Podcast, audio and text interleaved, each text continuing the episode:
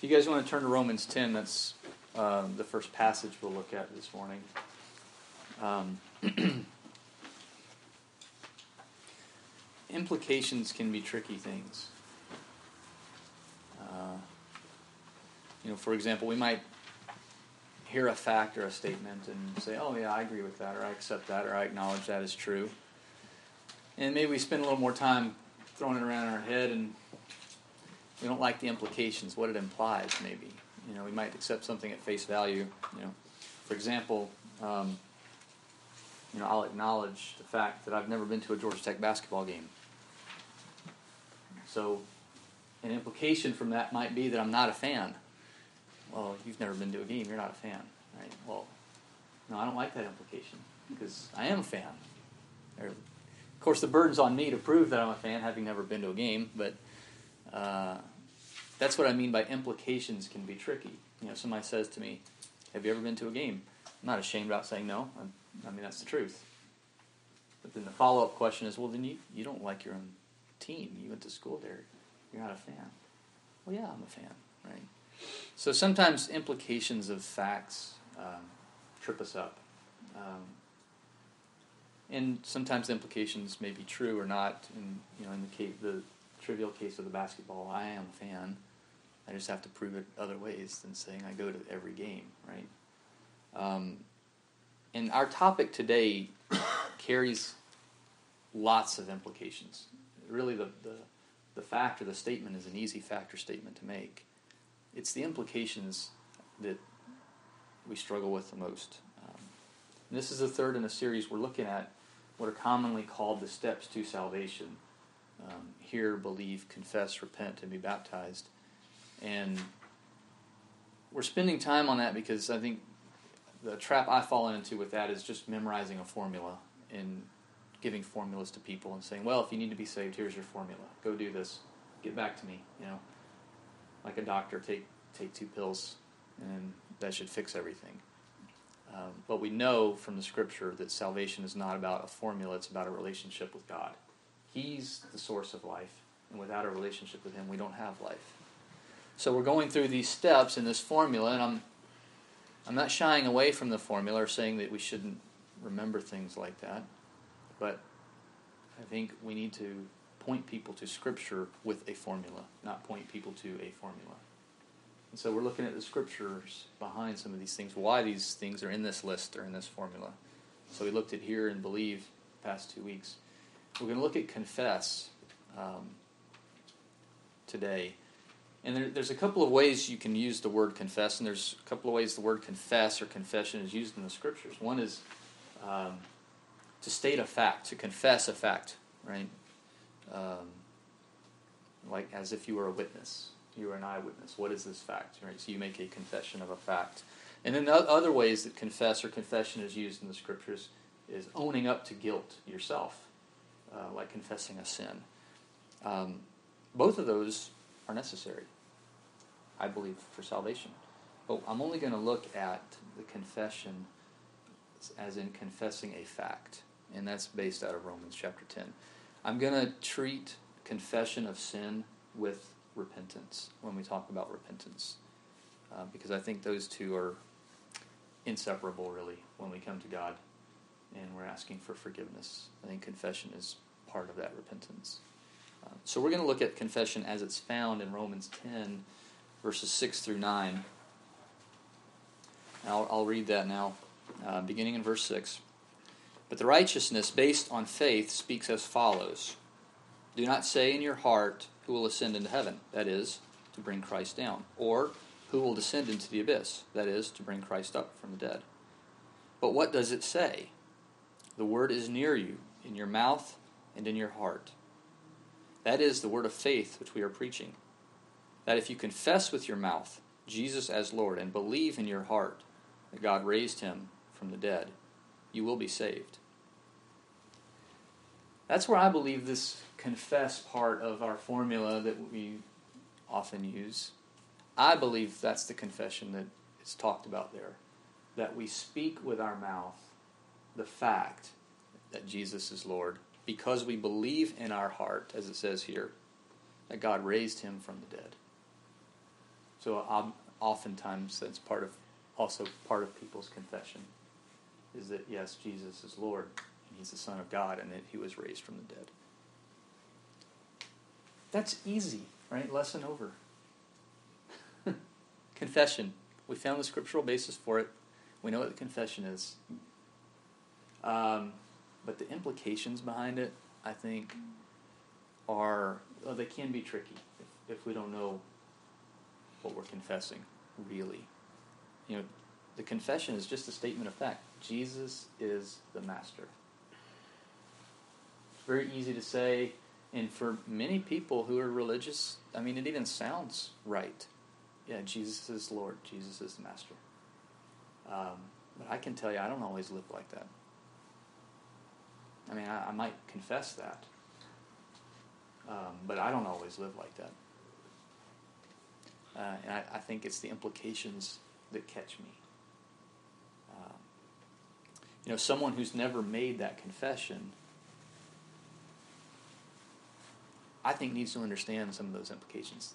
Not every single thing, but I think what's borne out in the, the text James read for us this morning in Luke 14 is that people need to count the cost of following Jesus before they follow him. Um, you know, in the, in the text that James read, it's interesting.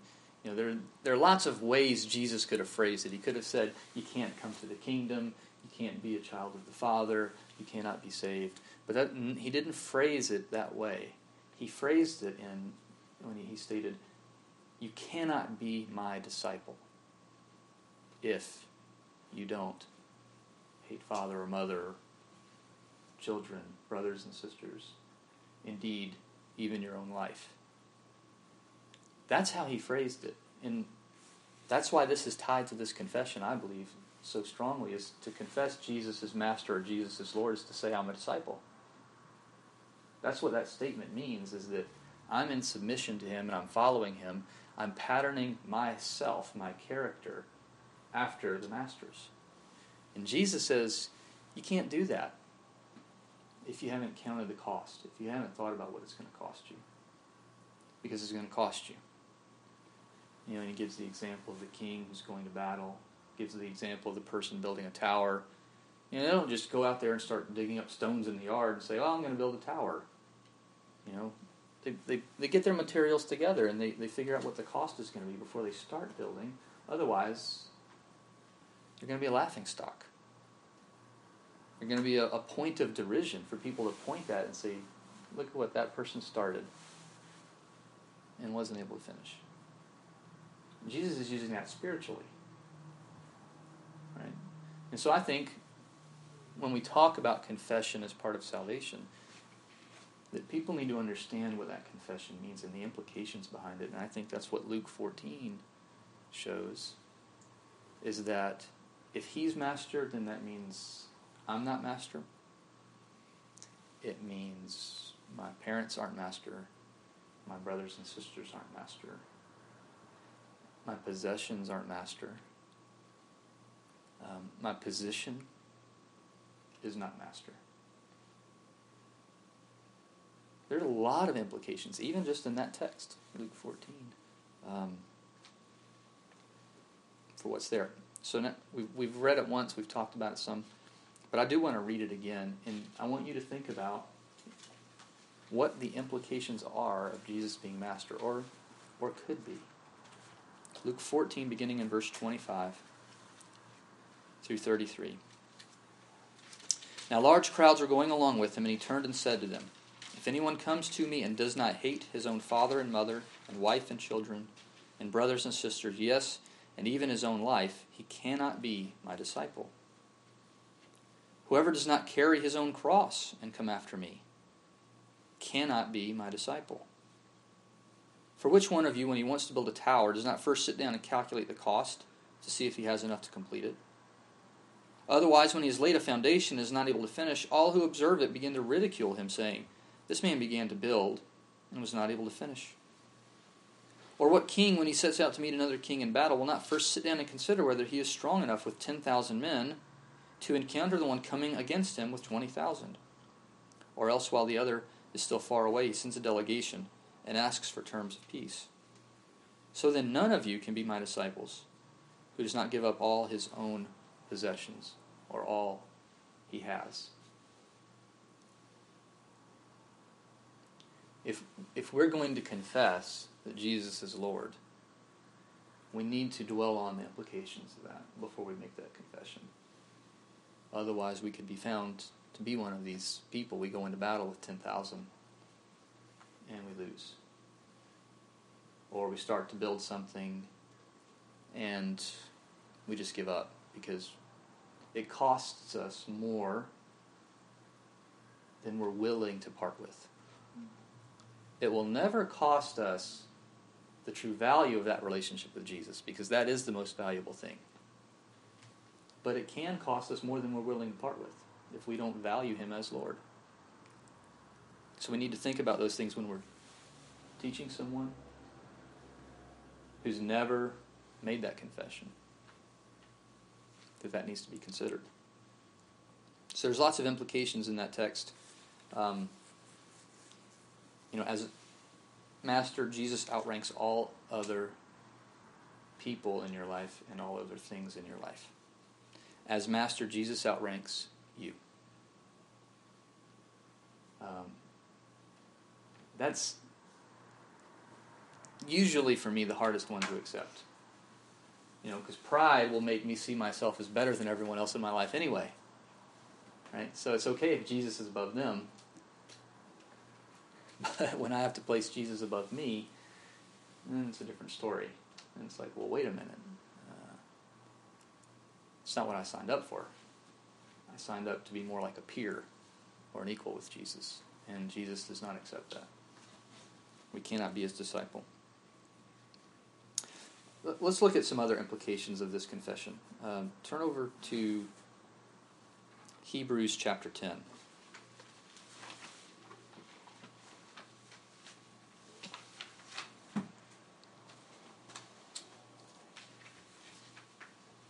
You know, to say that Jesus is Lord or Jesus is Master on the surface, initially it you know, it conjures up these ideas and these feelings of duty and responsibility because he's master, then I'm not. So, what are my responsibilities? What are my duties? And I think that's completely appropriate.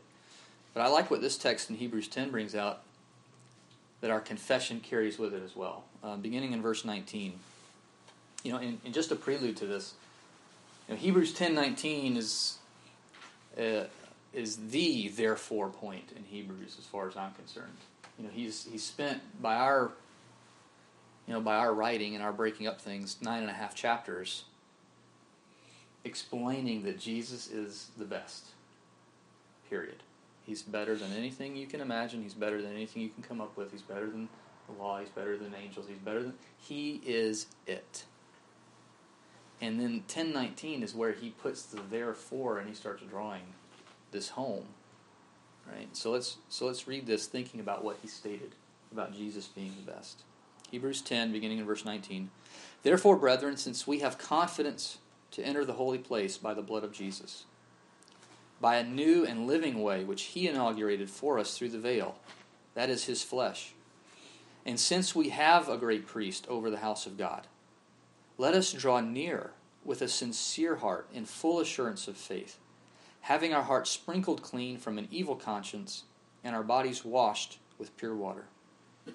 Let us hold fast the confession of our hope without wavering, for he who promised is faithful. And let us consider how to stimulate one another to love and good deeds, not forsaking our own assembling together, as is the habit of some, but encouraging one another, and all the more as you see the day drawing near. Because Jesus is the best, let us hold fast the confession of our hope. You know, there's a lot of hope tied up, or there should be, tied up in the confession that Jesus is Lord. I mean, this is this should, you know, whereas duty and responsibility sometimes bring on, you know, feelings of care or anxiety or, you know, I, okay, Jesus is master. I, I care about what he's done. We need to think about the hope that's carried with that statement as well. Jesus is Lord. No one else. And what that means is he keeps his promises. He has the ability to keep his promises. He will keep his promises. And I can follow in his footsteps. I mean, that's what a disciple does, right? A disciple is somebody who looks like Jesus and follow goes where goes where his master goes. When we confess that Jesus is Lord, we have hope that he's gone to prepare a place for us. Not because we imagined that, but because he said that. We have hope that he's going to come back and he's going to claim us. And I, for me, it's it's helpful to think about that as not as him claiming a group, which he's going to do, but claiming individuals. This one is mine. This one is mine. He's going to come back and claim me. Richard is mine. I'm taking him. If we, if we confess He's Lord, that's part of the confession that we're making. That's part of the hope, the implication that's tied up in Him being Lord and Master, is that we believe what He said. Um, if we confess Jesus Lord, we have hope that He's going to intercede for us. Because we know we're not perfect. There's one thing we know about ourselves we know we're not perfect. But He said He would intercede for us. So if he's Lord, if he's master, and I'm confessing that, I'm also confessing the hope that I don't have to stand before God with my accomplishments as the only thing to put before God and say, well, I hope this is good enough. Because that's not going to stand in judgment. What Richard does and accomplishes in this life is not going to stand in judgment. What's going to stand is when Richard is in is before the Father, is that the Son steps in and says, "Nope, he's righteous. I paid for those sins." When I confess Jesus is Lord, that's part of the hope that I'm confessing is that He's going to do that, and that He's doing that now. That God is not executing His wrath on me right now because Jesus is interceding for me.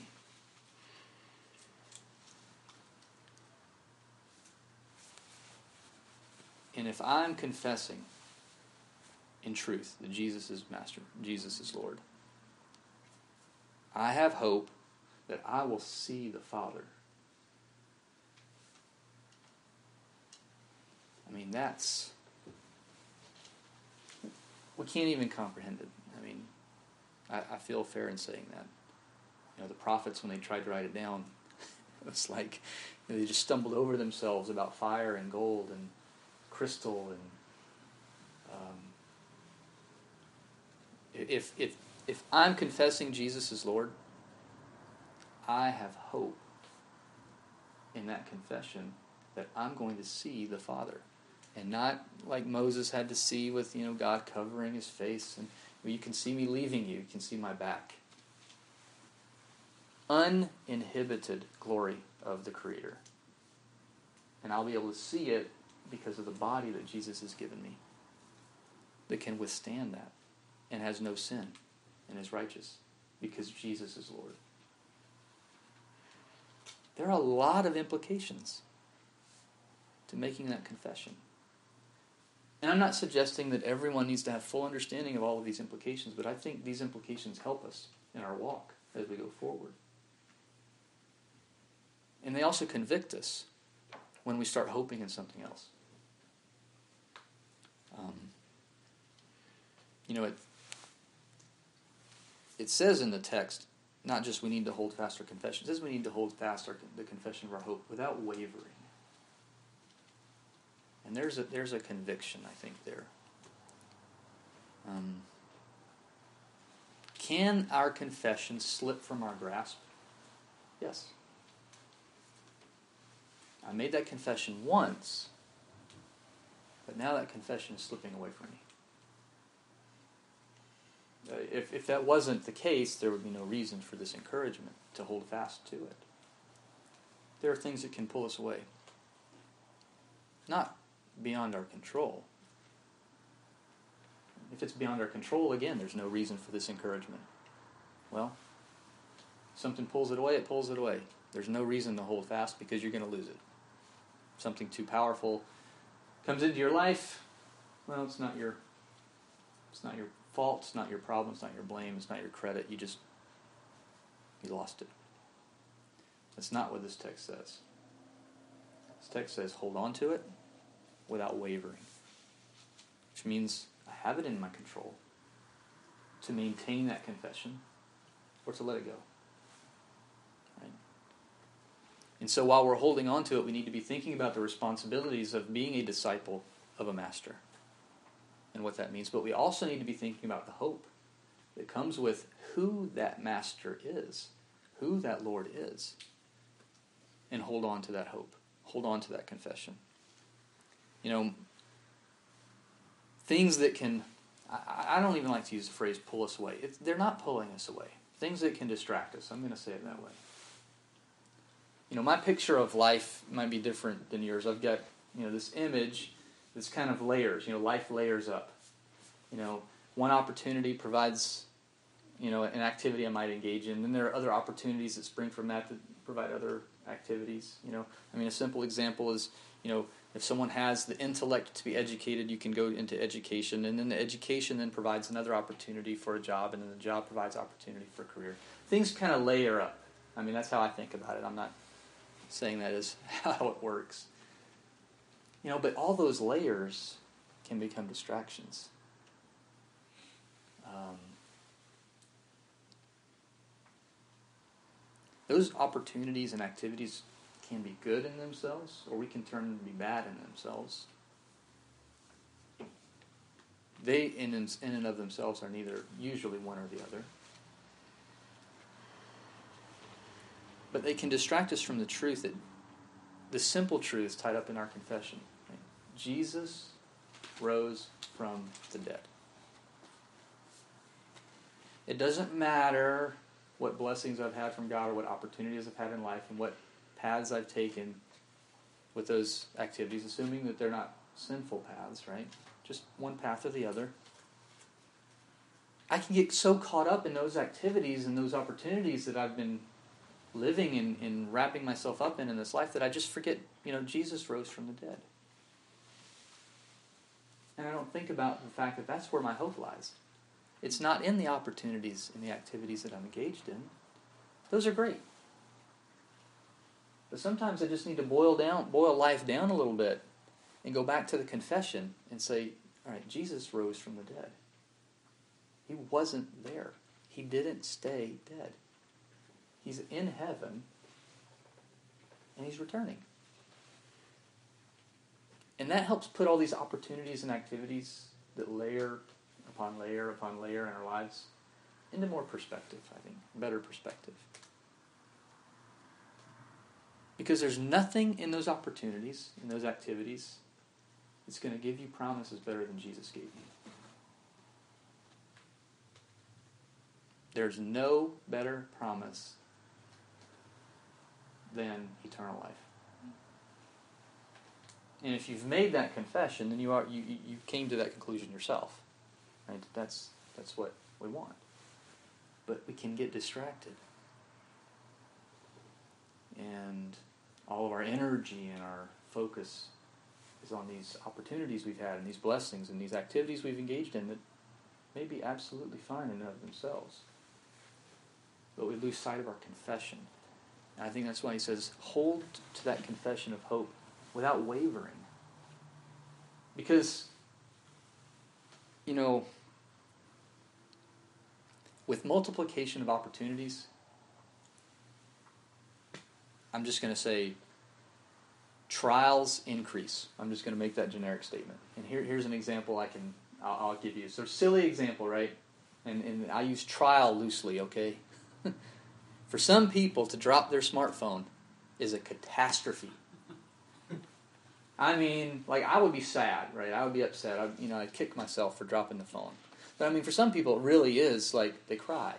You know, I mean, it's a catastrophe you know, the and it's got to be fixed now or replaced right now. Right? I mean, that's a, a sim- simple little silly example, right?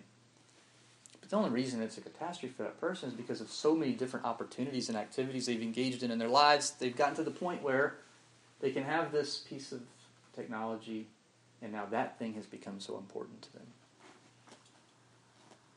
Well, that same thing can happen with things that aren't so trivial, right? Like a job or a career that's lost. You know, um, physical injury that's, I mean, I don't mean like, you know, stubbing your toe. I mean, you know, losing a limb. Um, things that affect your life, right? We don't, we don't think of having all of our limbs as a blessing, typically. We just think that's normal. What's a blessing? Right? And it gives us opportunities to go engage in activities we couldn't engage in otherwise. And so sometimes when we lose those opportunities and we lose those blessings, we lose those activities in our lives, our world crumbles. And I know that a phone doesn't make your world, you know, crumble, but there are things that are more important than phones that can cause our world to crumble. Right? Those are the times we need to hold on to the confession without wavering. How can you go through something that shakes your world and tempts you to have your world crumble? Right? The way you do it is you hold on to the confession.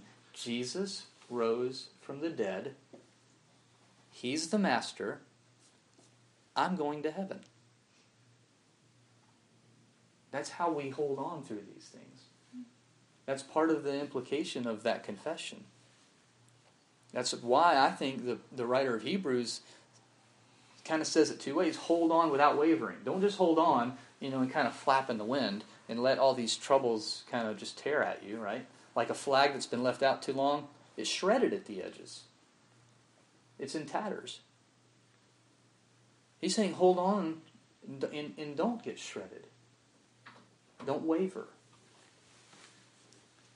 That's part of that confession. The, the hope that we have in Jesus can help us get through those things. Um,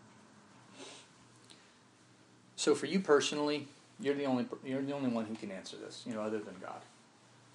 You yourself um, is is all of your hope that you have. I mean, just sitting here, you have hopes and plans and ambitions.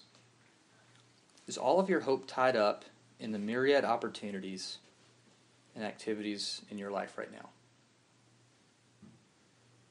Is that where all your hope is tied up? That's a very dangerous place to be. Because those things do not last. Period. I mean, I don't even have to know what your opportunities and activities in your life are to tell you that. They just don't last. Slightly similar question. Is any of your hope tied up in those things? Be careful. You know, we have a lot of blessings and opportunities and activities in this country. And things layer up on me, I know, all the time. And some of those things, I can find something I really, really like, and I put, start putting hope in that, that thing. And if it falls or if it crumbles, then I'm tempted to do the same. We need to boil life down to the confession.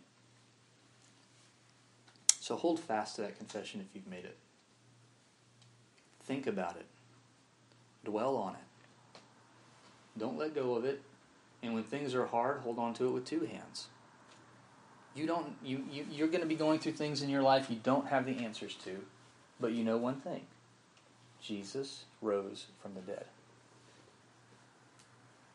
hold on to that he's coming back that's, that's an implication of that confession so if you've made that confession hold on to it love your life live your life like jesus is your master live it out um, and I'm saying that to myself. Live it out like Jesus is the master. Um, live your life like you're forgiven of your sins. You're not guilty anymore. And you don't have that weight and burden hauling you down all the time. And other people will see that. And they'll want that. Um, live your life like He intercedes for you and that He's coming back to claim you personally.